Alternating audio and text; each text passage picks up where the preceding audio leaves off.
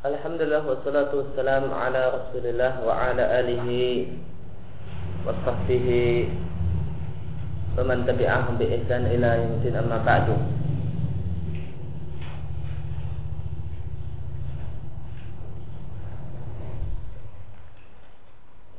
Khawafillah rahimani wa iyyakum dalam kesempatan yang lewat telah kita bahas tentang dua jenis ma'iyah yang disampaikan oleh Syekhul Islam dan Taimiyah ada ma'iyah ammah dan ada ma'iyah khasah.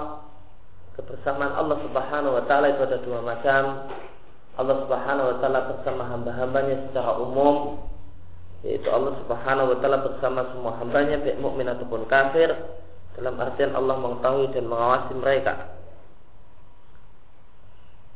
Dan di samping itu ada juga ma'iyah khasah itu kebersamaan Allah Subhanahu wa taala terhadap hamba-hambanya yang bersifat khusus yaitu Allah Subhanahu wa taala bersama sebagian hamba-hambanya yaitu hamba-hamba yang beriman yang ihsan yang dan semisal itu dengan pertolongan dan bantuan dengan menolong dan membantu mereka.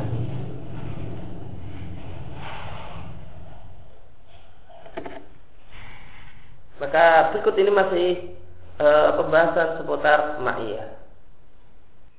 Maka kebersamaan Allah itu ada dua macam. Ya. Ada kebersamaan yang bersifat umum, Allah bersama seluruh makhluknya, yang mukmin dan kafir.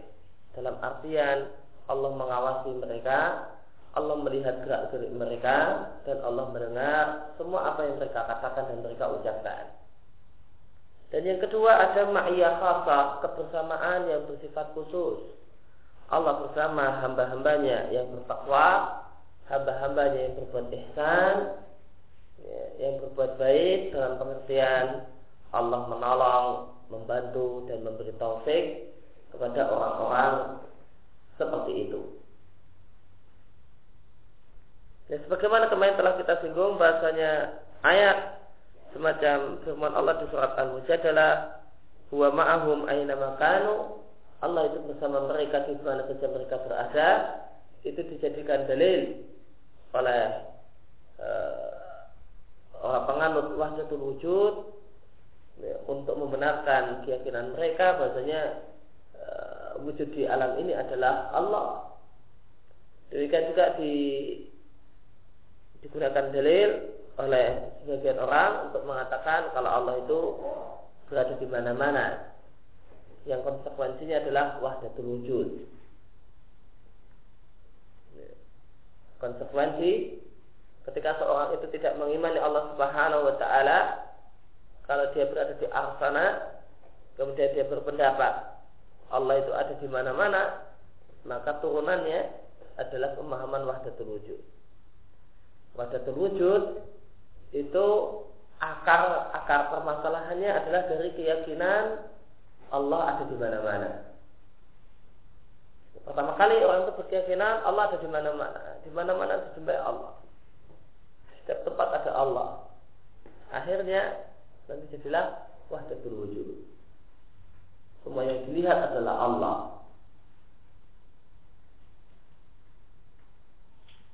Kalau karena makna maka seandainya kebersamaan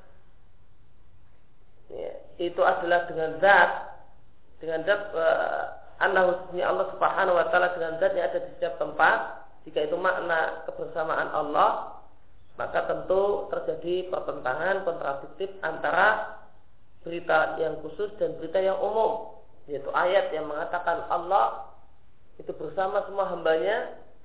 Itu nanti akan bertentangan dengan ayat yang mengatakan Allah bersama hamba-hambanya yang bertakwa maka nanti terjadi kontradik kontradiksi kalau orang itu memaknai Allah itu bersama mesti dalam makna zatnya. Oleh karena itu bermakna bahkan makna yang benar ya, bahasanya Allah Subhanahu wa taala bersama dengan orang yang bertakwa itu maknanya adalah Allah Subhanahu wa taala bersama-sama dengan mereka orang-orang yang bertakwa dalam bentuk Allah menolong mereka dan Allah menguatkan mereka tanpa yang lainnya. Sedangkan firman Allah Subhanahu wa taala dan ayat ini juga dijadikan dalil oleh orang yang punya paham hmm, Allah ada di mana-mana, zat Allah ada di mana-mana. Wa walladhi fis sama'i ilahun wa fil ardi ilah. Dan Allah adalah zat yang dia menjadi ilah di sama, di langit dan menjadi ilah di bumi. Makna yang benar supaya tidak terjadi kontradiksi antara berbagai ayat. Ya. Biasanya Allah berada di atas arsh. Ya. Maka supaya tidak terjadi kontradiksi, maka makna eh, Walladhi fisama ilahun wa fil ardi ilah maknanya adalah huwa ilahun man fis samawat Allah adalah sesembahan semua makhluk yang ada di langit dan sesembahan semua makhluk yang ada di bumi. Dan bukanlah maknanya Allah ada di mana-mana. Sebagaimana firman Allah di ayat yang lain, "Walahul masalul a'la fis samawati wal ard." Dan milik Allah lah al-masalul a'la, sifat-sifat yang terbaik di langit dan di bumi. Wa wal azizul hakim dan dia maha perkasa lagi maha bijaksana. Maka Allah itu adalah zat yang memiliki sifat yang terbaik yang dipuji-puji dengan sifat uh, sifat yang terbaik tersebut oleh penghuni langit dan oleh penghuni bumi. Wawal azizul hakim dan dia maha perkasa eh, dan telah kita singgung bahasanya izah sifat izah yang Allah miliki itu mencakup tiga jenis Izzah ya. Pertama adalah izzatul syaraf wal qadr ya. Izzah dalam artian mulia Maka dengan makna ini kita katakan Al-Aziz adalah zat yang maha mulia Dan yang kedua adalah Izzatul Quwah wal qahar Wal qahar Izzah dalam artian kuat maka berdasarkan makna ini Al-Aziz kita artikan dengan zat yang maha perkasa. Maka Al-Aziz boleh diartikan zat yang maha mulia, boleh juga diartikan dengan zat yang maha perkasa. Kemudian yang ketiga ada izzatul imtina. Allah itu izzah dalam artian imtina dalam pengertian tidak ada satupun bisa tidak ada satupun makhluk yang bisa memberikan madarat pada Allah karena Allah tidak membutuhkan makhluk dan tidak bergantung pada makhluk. Itu disebut bizatul imtina. Ini mungkin agak sulit untuk diterjemahkan dalam bahasa Indonesia. Al-Hakim dan Allah adalah Al-Hakim. Hakim untuk Allah Subhanahu wa taala memiliki dua makna yang pertama boleh jadi hakim di sini adalah fa'il bermakna fa'il. Hakim bermakna hakim. Bagaimana alim itu maknanya alim. Maka makna yang pertama hakim adalah artinya zat yang memiliki hukum dan zat yang berkewenangan untuk menetapkan hukum. Adapun makhluk kewajibannya adalah melaksanakan hukum Allah dan bukan membuat tandingan untuk aturan dan hukum-hukum Allah. Yang kedua atau al-hakim itu diambil dari kata-kata hikmah sehingga maknanya adalah zat yang bijaksana yang meletakkan segala sesuatu pada tempatnya. Yang tepat. Maka kita terjemahkan al-hakim dengan zat yang maha bijaksana itu kita terjemahkan al-hakim dengan salah satu maknanya yaitu makna yang kedua.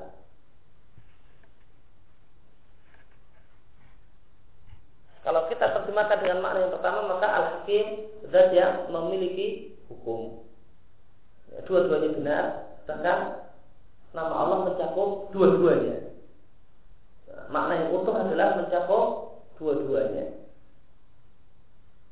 Demikian pula Allah berfirman, "Wa wallahu fis samawati wa fil ardi."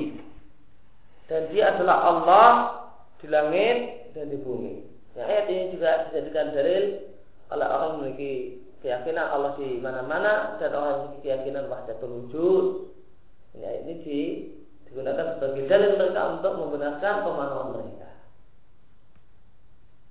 Sebagaimana kita katakan, seandainya dipahami semacam itu, maka terjadi kontradiksi dalam Al-Quran dan kita sebagai orang yang beriman berkeyakinan tidak ada kontradiksi dalam Al-Quran.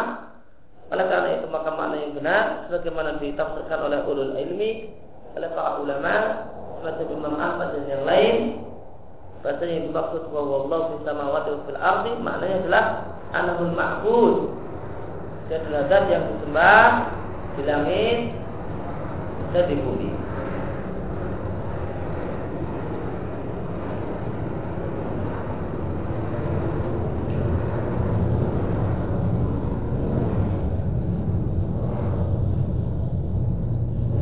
zat yang disembah oleh penghuni langit, semua penghuni langit dan zat yang disembah oleh penghuni bumi.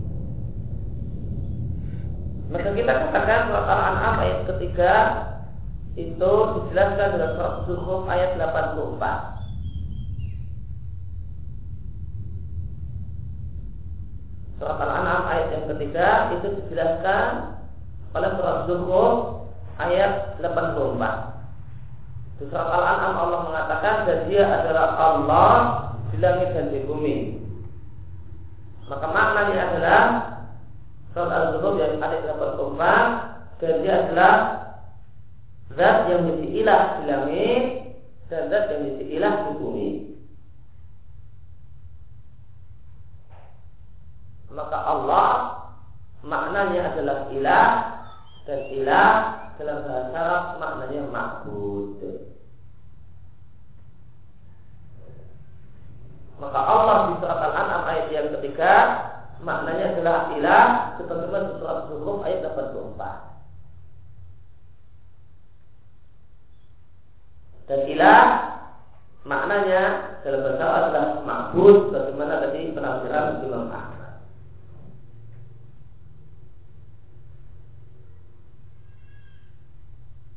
Sehingga maknanya dia adalah Allah zat yang disembah oleh para penghuni langit ya, dan zat yang disembah oleh para penghuni bumi.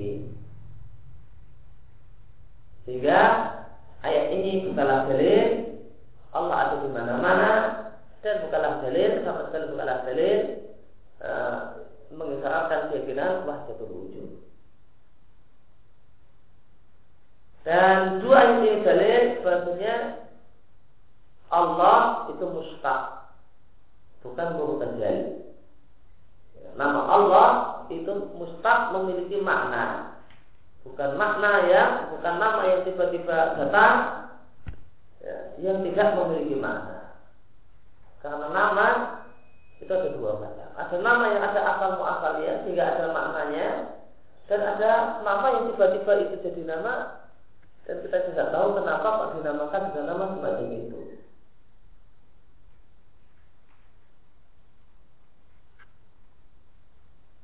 Nah maka berdasarkan surat Al-An'am ayat yang ketiga ditambah surat Zuhruf ayat yang ke-84 maka eh, yang benar Allah itu adalah mustaq adalah nama yang memiliki asal kata yang memiliki akar kata.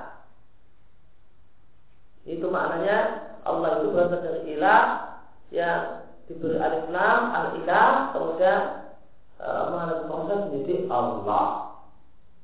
Sehingga makna Allah adalah zat yang disembah dan berhak memang untuk disembah. Kemudian salaful umat dan para imam umat mereka sepakat bahasanya Allah itu ba'inun min makhlukatihi terpisah dengan makhluknya, tidak bersatu dengan makhluknya sebagaimana paham wahdatul wujud atau paham Allah berada di mana-mana.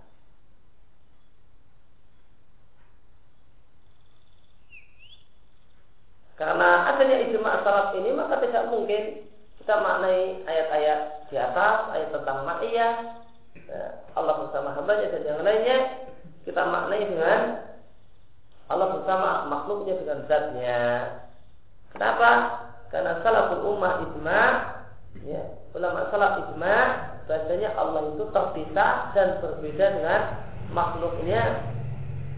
Ada zat Allah sendiri yang zat Allah ini berbeda dengan zat makhluk. Artinya tidak ada wahdatul wujud. Dan Allah subhanahu wa ta'ala itu bersifat dengan semua sifat yang Allah tetapkan untuk dirinya dan berbagai sifat yang diceritakan oleh Rasulnya Shallallahu Alaihi Wasallam dalam hadis-hadis. Dan kita imani sifat-sifat Allah tersebut dengan menghindari empat hal, ya, dengan menghindari tahrif, taksil, takyid, dan tamsil. Kita akan beriman kepada Allah dengan sifat-sifat Allah dengan benar jika menghindari empat hal ini. Pertama, tahrif. Maka dalam mengimani sifat kita tidak boleh melewengkan makna sifat tersebut dengan makna semau kita. Kita maka kita yakini Allah itu mencintai hambanya. Dan apa yang dimaksud cinta? Ya cinta. Itulah kita katakan yang dimaksud dengan Allah mencintai hambanya adalah Allah tidak memberi pahala kepada hambanya. Misal Allah mengatakan bahasanya Allah itu marah. Radhiyallahu alaihi. Allah marah kepadanya. Maka kita katakan marah adalah marah dan marah bukanlah yang dimaksud marah adalah keinginan untuk memberikan hukuman. Marah itu berbeda dengan keinginan untuk memberikan hukuman. Karena keinginan untuk memberikan hukuman adalah konsekuensi marah dan bukan marah itu sendiri. Kalau orang marah, maka dia punya keinginan untuk memberikan hukuman. Akan tapi apakah memberikan keinginan untuk memberikan hukuman itu sama dengan marah? Semua orang tahu kalau itu bukan marah. Maka tidak boleh kita melainkan maknanya. Marah diartikan tidak menghukum ini penyelewengan makna. Tidak boleh pula taksil, yaitu mengingkari, menolak sifat. Oh, kita nggak mau menerima kalau Allah punya sifat marah. Kita nggak mau terima kalau nggak mau beriman kalau Allah punya sifat cinta, mencintai. Nah, ini namanya taksil. Kita katakan siapa yang lebih tahu tentang Allah daripada dirinya. Dirinya mengatakan, Allah sendiri mengatakan dirinya punya sifat marah. Kenapa kamu katakan Allah tidak punya sifat marah? Siapa yang lebih tahu tentang Allah dibandingkan Allah? Kemudian yang ketiga, tidak boleh uh. Tidak boleh kita uh, membagaimanakah uh, tidak boleh membahas hakikat dan bentuk sifat Allah. Artinya kita tidak boleh berimajinasi, berkhayal. Oh bentuk Allah itu semacam ini. Oh marahnya Allah itu bentuknya semacam ini. Atau kita yakini Allah punya tangan, maka tidak boleh kita melakukan takyif terhadap tangan Allah. Dan kita berkhayal, berimajinasi, oh tangan Allah bentuknya kotak-kotak, lonjong-lonjong atau uh, yang lainnya. Kemudian yang keempat adalah tidak boleh tamsil menyerupakan Allah sifat Allah dengan sifat makhluk. Kita yakini kita beranggapan tangan Allah sebagaimana tangan makhluk, marahnya Allah sebagaimana marahnya manusia, uh, dan seterusnya. Maka siapa yang mengimani sifat-sifat Allah dengan menghindari empat hal ini, empat penyakit ini, nah, maka dia beriman dengan sifat Allah dengan iman yang benar. Dan Allah Subhanahu wa taala kita sifati, kita yakini bersifat dengan sifat sempurna, bukan sifat-sifat kekurangan. Dan diyakini bahasanya Allah Subhanahu tidak ada satupun makhluk yang serupa dengan Allah wa kaulihi fi syai'in min sifatil kamar tidak pula sebagaimana firman Allah dalam tentang satupun berkaitan dengan satupun dari sifat-sifat sempurna Allah Subhanahu wa taala. Ya, tidak ada satupun makhluk yang serupa dengan Allah Subhanahu wa taala. Tidak pula ada satupun makhluk yang serupa dalam satupun sifat sempurna yang dimiliki oleh Allah Subhanahu wa taala. Bagaimana firman Allah Subhanahu wa taala, "Qul huwallahu ahad, Allahus samad, lam yalid wa lam yulad wa lam yakul lahu kufuwan ahad. Yang ini yang jadi dalil ayat yang terakhir. Wa lam yakul lahu kufuwan ahad. Dan tidak ada satupun makhluk yang semisal dan serupa dengan Allah. Walam yakul lahu kufuwan ahad itu sama dengan surat As-Surah ayat 11, laisa kamitslihi syai'. Tidak ada satupun makhluk yang serupa dengan Allah. Kemudian berkaitan dengan surat Al-Ikhlas dan beliau dan sekalian e, menafsirkan tentang makna somat. Nak, e, Abu Abbas Ibn Taimiyah kemudian menukil perkataan Ibn Abbas tentang tafsir as-somat. As-somat maknanya adalah zat yang alim, yang berilmu, yang sempurna ilmunya. Zat yang agung dan sempurna keagungannya. Zat yang kuasa dan sempurna kemampuan dan kuasanya. Dan zat yang bijaksana yang sempurna kebijaksanaannya. Dan zat yang menjadi pemimpin dan sempurna kepemimpinannya. Kata muhakik dihatkan oleh Tabrani Syekh Ibn Abi Hatim dan Ibn Mungdir bisa nanti hasan dengan syarat yang hasan Sedangkan Ibnu Mas'ud mengatakan yang dimaksud Allah itu adalah as-samad, yang tidak memiliki perut, yang tidak membutuhkan sehingga tidak membutuhkan makanan dan yang lainnya. Dan berkaitan dengan perasaan Ibnu Mas'ud ini menghakimkan catatan aku tidaklah menjumpai uh, kalimat itu yaitu memaknai Somad dengan Allah jafalahu yang tidak punya perut sebagai pendapat Ibnu Mas'ud. Yang aku jumpai e, penafsiran yang mengatakan asomat artinya zat yang tidak memiliki perut itu adalah penafsiran Ibnu Abbas dan Buraidah al-Aslami.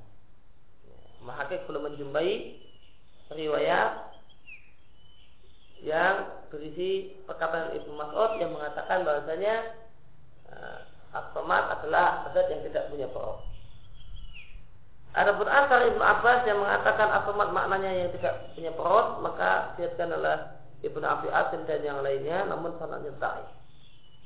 Sedangkan riwayat dari sahabat Quraisy al-Aslami yang mengatakan bahasanya Allah itu as maknanya yang tidak punya perut, diatkan oleh Tabrani dan yang lainnya dengan sanad yang dhaif dan sebelumnya telah didaifkan oleh Al-Haythami di Majma'ul Zawaid. Kemudian berikutnya al-ahad. Qul huwallahu ahad. Apa makna ahad?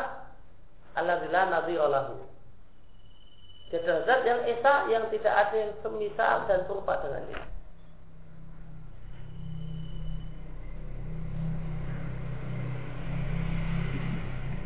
Maka kita jumpai di sini di surat Al-Ikhlas ada nama As-Somad dan nama Al-Ahad. Maka nama Allah As-Somad mengandung makna bahasanya Allah bersifat dengan semua sifat sempurna dan tiada eh, dan tidak ada pada diri Allah sifat kekurangan sedikit pun. Nah, itu mungkin yang lebih tepat. Maka asomat maknanya adalah Allah itu zat yang bersifat dengan sifat sempurna dan tidak memiliki sifat kekurangan sedikit. Sedangkan al-ahad mengandung makna bahasanya Allah itu punya memiliki sifat yaitu sifat Allah lah tidak ada satupun makhluk yang serupa dengannya. format menunjukkan kalau sifat yang Allah miliki adalah sifat-sifat sempurna dan tidak ada pada diri Allah sifat kekurangan sedikit pun kemudian ditambah dengan al-ahad maka tidak ada satupun makhluk yang serupa dengan sifat-sifat Allah Subhanahu wa taala. Kemudian Ibnu mengatakan waqad basatnal kalam dan kami telah memberikan penjelasan panjang lebar tentang hal ini di tafsir hadis berkaitan dengan tafsir surat al-ikhlas dan bahasanya surat al-ikhlas itu sebanding dengan seperti Al-Quran dan satu buku tersendiri.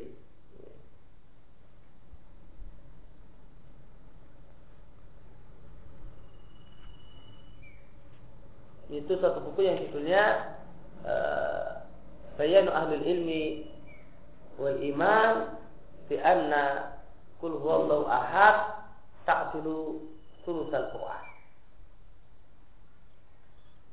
Sultan Taimiyah punya salah khusus panjang lebar isinya tentang tafsir surat Al-Ikhlas dan penjelasan kenapa kok surat Al-Ikhlas dan apa sebabnya kenapa surat Al-Ikhlas disebut seperti Quran.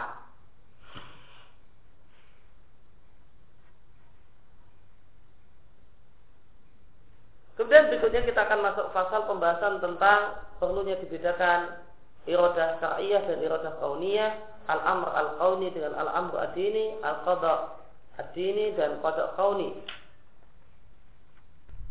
Banyak orang yang rancu yang tidak bisa membedakan antara perintah agama, perkara agama dan keimanan.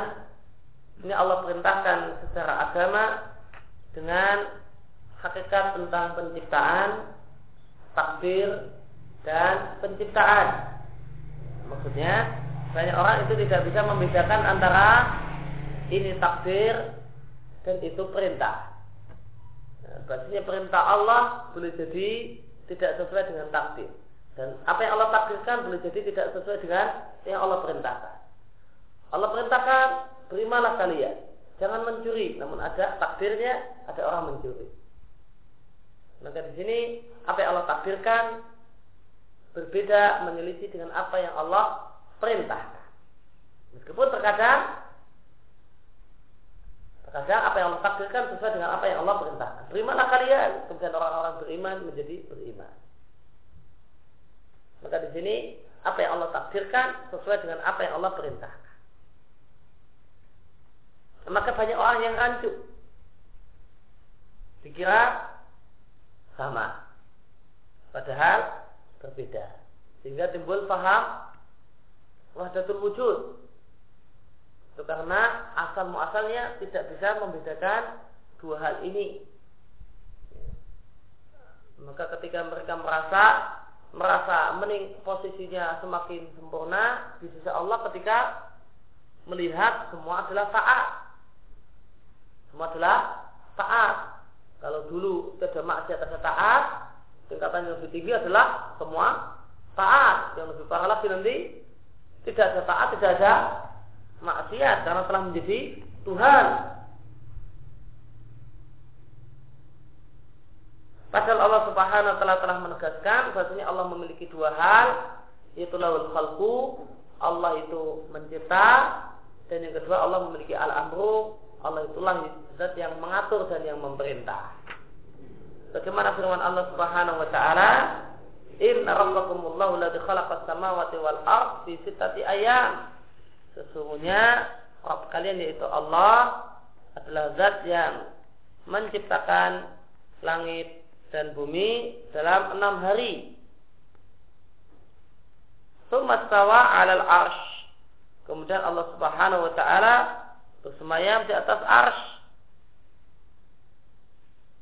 Di tafsir jalan lain disebutkan Sesungguhnya Allah subhanahu wa ta'ala menciptakan langit dan bumi dalam enam hari.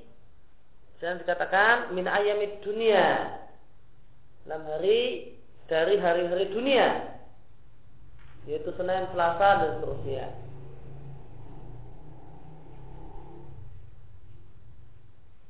Ini, ini sebagaimana ada dalam sebuah hadir yang dikenal dalam di antara para ulama dengan sebutan hadis turbah.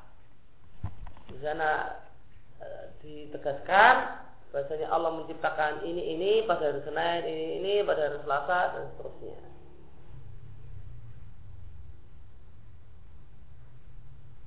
Namun maksudnya di tafsir jalan lain adalah sesuai dengan kadar hari-hari dunia yaitu 24 jam.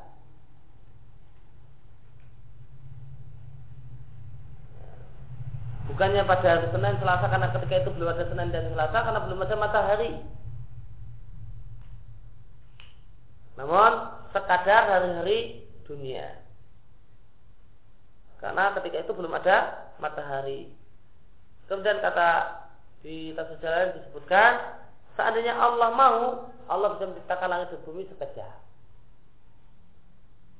Seandainya mau Allah bisa menciptakan langit dan bumi dengan sekejap mata.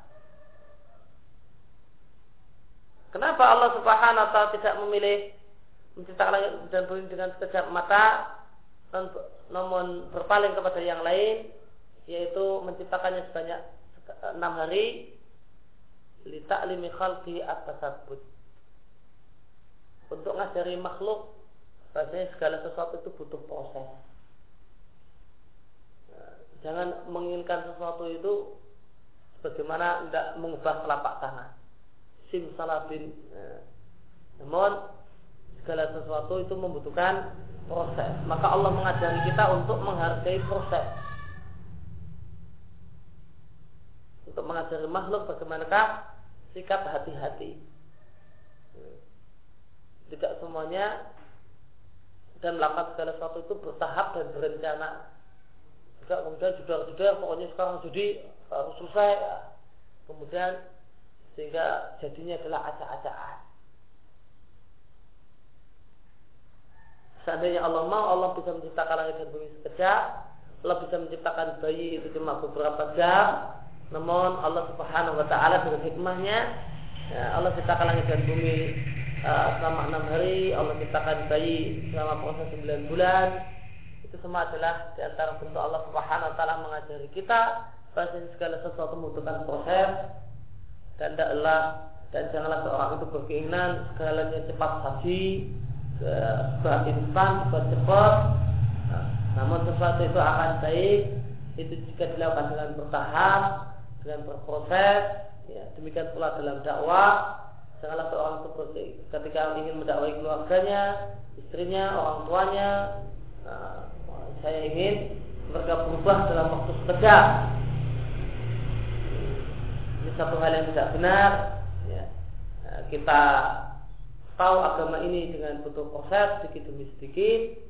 Maka demikian pula orang lain juga membutuhkan proses. Allah yang seandainya mau tidak tidak pakai proses saja memilih untuk pakai proses apalagi kita. Sumastawa alal ars kemudian dia bersemayam di atas ars yaitu berada di atas ars yursil laila nahara Allah tutupkan malam. Kepada siang dan siang kepada malam. Yatlubuhu ya, siang itu mengejar malam dan malam mengejar siang. Hasisa dengan cepat. Kejar-kejarannya itu cepat. Dan luar biasa kejar-kejarannya itu tidak pernah terkejar kejaran malam dan siang itu tidak pernah terkejar. Oleh karena itu begitu malam berakhir muncul siang. Begitu siang akhir muncul malam. Tidak ada kemudian uh, satu waktu itu adalah malam sekaligus siang. Nah, itu artinya uh, malam berhasil mengejar siang atau siang berhasil mengejar malam. Namun kejar-kejaran demikian cepat namun tidak pernah terkejar. Wasyamsa wal wan nujuma ini wasyamsa wal qamar di sini atap kepada khalaqas samawati wal arda. Ya Allah menciptakan langit dan bumi, Allah juga menciptakan matahari, rembulan dan bintang-bintang. Musa dan semua Allah tundukkan di amri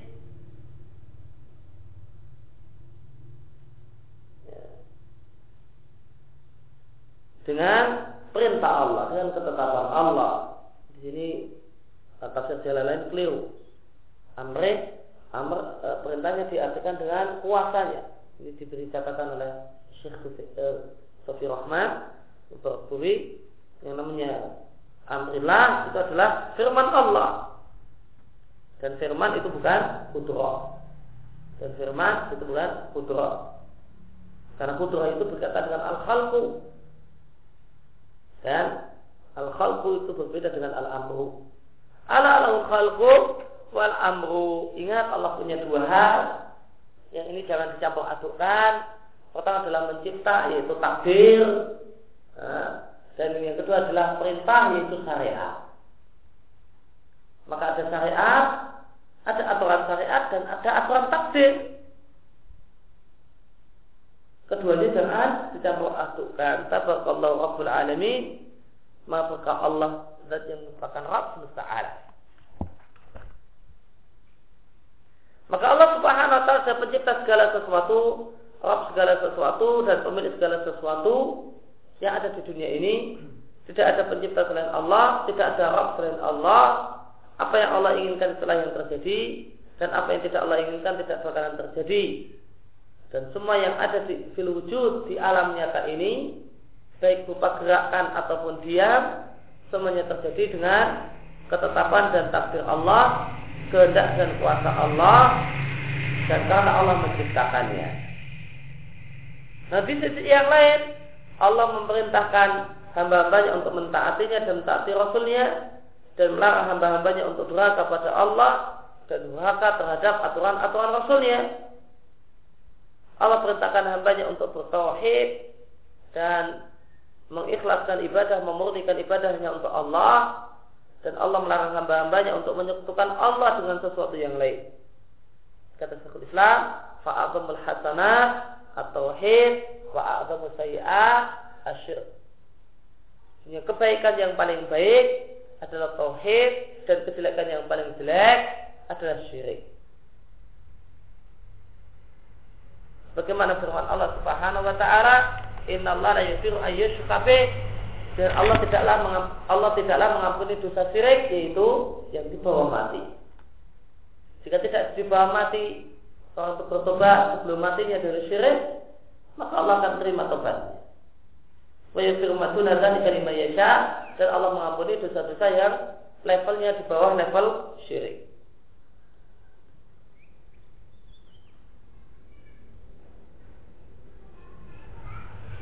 Dan Allah berfirman dan di antara manusia ada orang-orang yang menjadikan selain Allah sebagai tandingan-tandingan yang mereka mencintai tandingan-tandingan tersebut.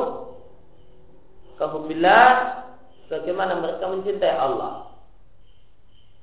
Waladina amanu asyadu hubbalillah dan orang-orang yang beriman lebih sangat cintanya kepada Allah Subhanahu wa taala. Berkaitan dengan ayat ini pernah, eh, telah kita sampaikan, pernah kita bahas.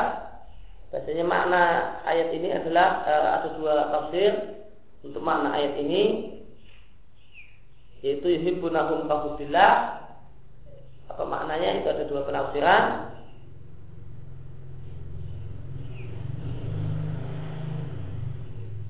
Penafsiran yang pertama mengatakan mereka orang-orang musyrik mencintai berhala-berhala mereka kahubillah sebagaimana orang-orang musyrik tersebut mencintai Allah. Maka di sini ada syirik dalam masalah cinta. Penafsiran yang kedua yuhibbunahum qaubillah. Mereka orang-orang musyrik mencintai berhala-berhala mereka sebagaimana orang-orang yang beriman mencintai Allah. Demikian juga uh, ayat berikutnya waladina amal asyadu dan orang-orang yang beriman itu sangat cintanya, sangat sangat cintanya kepada Allah. Ini ada dua penafsiran, sebagaimana dua penafsiran yang lewat yaitu orang-orang yang beriman itu lebih besar cintanya kepada Allah dibandingkan cintanya orang-orang musyrik kepada Allah. Karena cintanya orang musyrik kepada Allah adalah cinta yang mendua terbagi dengan cinta kepada berhala Sedangkan orang yang beriman cintanya kepada Allah murni, seluruh cintanya dia berikan kepada Allah. Makna tafsir yang kedua, dan orang-orang yang beriman itu lebih besar cintanya kepada Allah Subhanahu wa taala dibandingkan orang-orang cintanya orang musyrik terhadap berhala-berhala mereka. Maka jika kita katakan dalam ayat ini terdapat syirik dalam mahabbah, maka tafsirannya adalah tafsiran yang kedua, tafsiran yang pertama. Itu bagian awal ayat yuhibbunahum kahubbillah. Mereka mencintai orang-orang musyrik itu mencintai berhala-berhala mereka sebagaimana orang-orang musyrik ini mencintai Allah. Sedangkan orang-orang yang beriman asyaddu hubban lillah. Mereka cinta mereka kepada Allah lebih besar daripada, daripada cintanya orang musyrik kepada Allah. Maka berdasarkan penafsiran ini, maka ayat ini dalam ayat ini terdapat asyirku fil mahabbah. Syirik dalam masalah cinta. Sementara kita ambil penafsiran yang kedua, maka yuhibbunahum kahubillah orang-orang musyrik itu mencintai berhala-berhala mereka kahubillah sebagaimana orang yang beriman mencintai Allah sehingga makna belakangnya walladzina amanu asyadu hubbalillah dan orang-orang yang beriman itu lebih besar cintanya kepada Allah dibandingkan cintanya orang musyrik terhadap berhala-berhala mereka. Dan penafsiran yang e, lebih tepat untuk ayat ini ya, adalah penafsiran yang pertama yang menunjukkan adanya syirik dalam masalah cinta.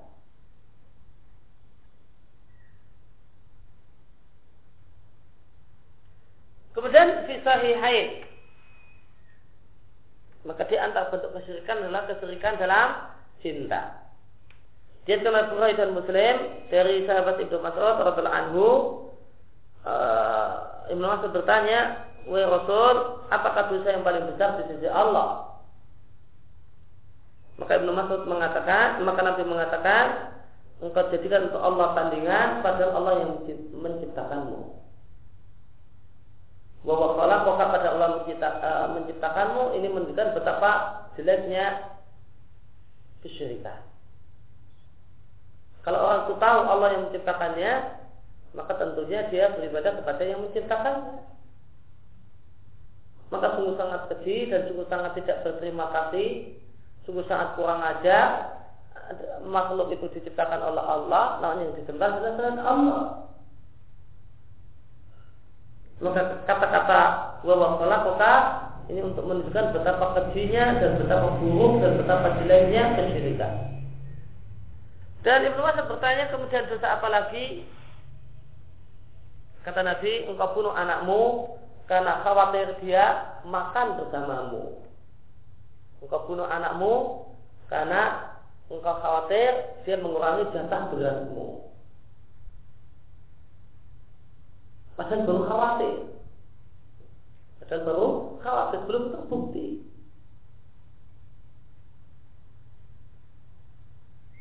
Dan yang yang terbukti adalah kebalikannya jika seorang itu benar-benar beriman dan bertawakal kepada Allah Subhanahu wa taala. Kemudian dosa apa lagi kata Ibnu Mas'ud? Tapi katakan engkau berbuat zina dengan istri tetanggamu.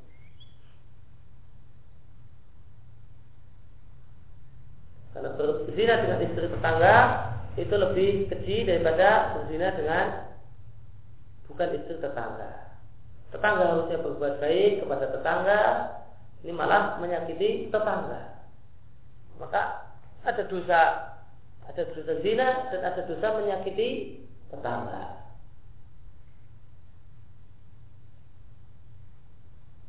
Namun bila realita menunjukkan berbagai perzinaan itu terjadi adalah perzinaan antar tetangga.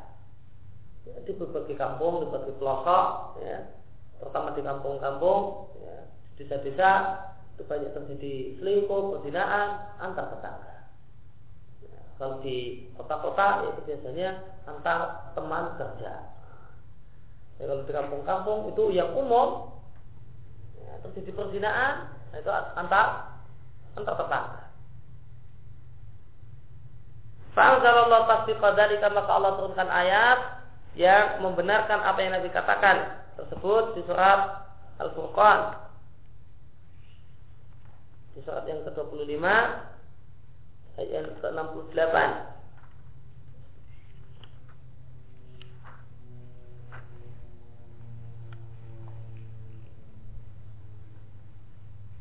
Allah katakan, "Walladzina la yad'una Allah ilahan akhar." Dan orang-orang yang tidak menyembah bersama Allah kesembahan yang lain. Maka di sini Allah mengakui ya, bahasanya ada ilah selain Allah. Karena Allah menyebut ya, menyebutnya dengan ilah. Maka Allah mengakui adanya ilah selain Allah. Namun ilah selain Allah adalah ilah yang batin. Itu cuma keyakinan orang yang menyembahnya. Maka ini dosa yang pertama yaitu syirik. Wala yaqtuluna an-nafsa allati Allah ila bil haq. Dan orang yang tidak membunuh jiwa yang Allah haramkan kecuali dengan alasan yang bisa dibenarkan. Termasuk di dalamnya adalah membunuh anak.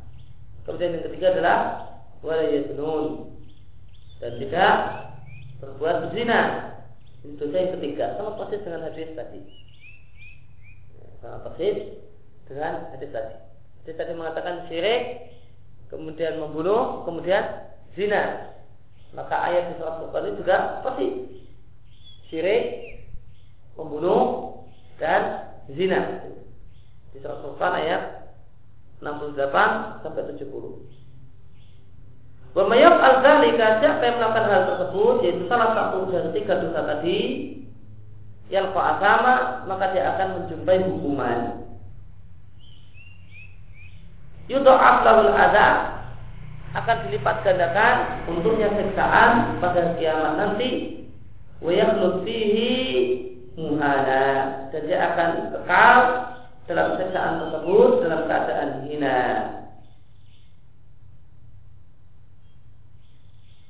Ilah mantap kecuali orang yang bertobat beriman ya, jika tobatnya adalah syirik maka harus ditambah dengan iman. Menyesal dan memperbaiki iman memperbarui iman. Wa amila amalan salihah dan melakukan amal yang saleh. Faulai baibatu sayiatin hasanah maka ya, mereka-mereka itu Allah ganti keburukan mereka, dosa-dosa mereka dengan kebaikan di akhirat nanti. Wakana Allah rahimah dan Allah adalah yang maha pengampun tapi maha penyayang. Maka di sini dalam ayat ini terdapat fadilah taubat. Di antara fadilah taubat, dosa itu Allah ubah menjadi pahala. Dosanya orang yang dosanya orang yang berbuat maksiat itu bukan hanya hapus. Dosa itu Allah hapus dan Allah ganti dengan pahala semisal itu. Di antara fadilah tobat. Ya, ketika seorang itu berbuat maksiat, dia punya maksiat segunung, maka Allah hapus maksiatnya ini ketika dia bertobat, maka Allah hapus maksiatnya sebesar gunung ini, kemudian Allah ganti dengan pahala sebesar gunung gara-gara tobatnya dia kepada Allah Subhanahu wa taala. Sama-sama disebutkan eh, ada yang mengatakan maka besok di akhirat itu ada orang yang menyesal kenapa dulu maksiatnya tidak dosanya tidak lebih banyak kemudian dia bertobat uh, lebih banyak lagi sehingga mendapatkan pahala yang lebih banyak lagi. Karena di antara fadilah tobat adalah ya, dosa itu dihapus dan diganti dengan pahala semisal dengan nilai ya, dosa yang dikerjakan. Ini adalah motivasi habis-habisan dari Allah Subhanahu wa taala agar orang itu bertobat. Kurang apa coba? Kamu tobat, ya. Kalau kamu tobat, dosamu segunung itu nanti jadi pahala segunung. Apa nggak mau? Tobatlah. Nah, ini motivasi untuk orang tuh untuk bertobat bukan motivasi orang berbuat maksiat ya. Nah.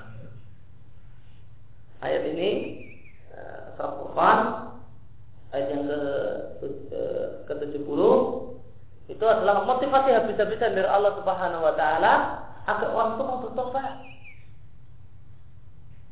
Dan bukanlah sama sekali maknanya adalah ngompol-ngompol orang untuk berbuat maksiat.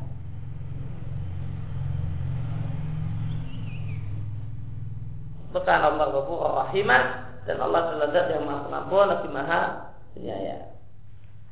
Demikian yang kita baca pagi hari ini. Wassalamualaikum warahmatullahi wabarakatuh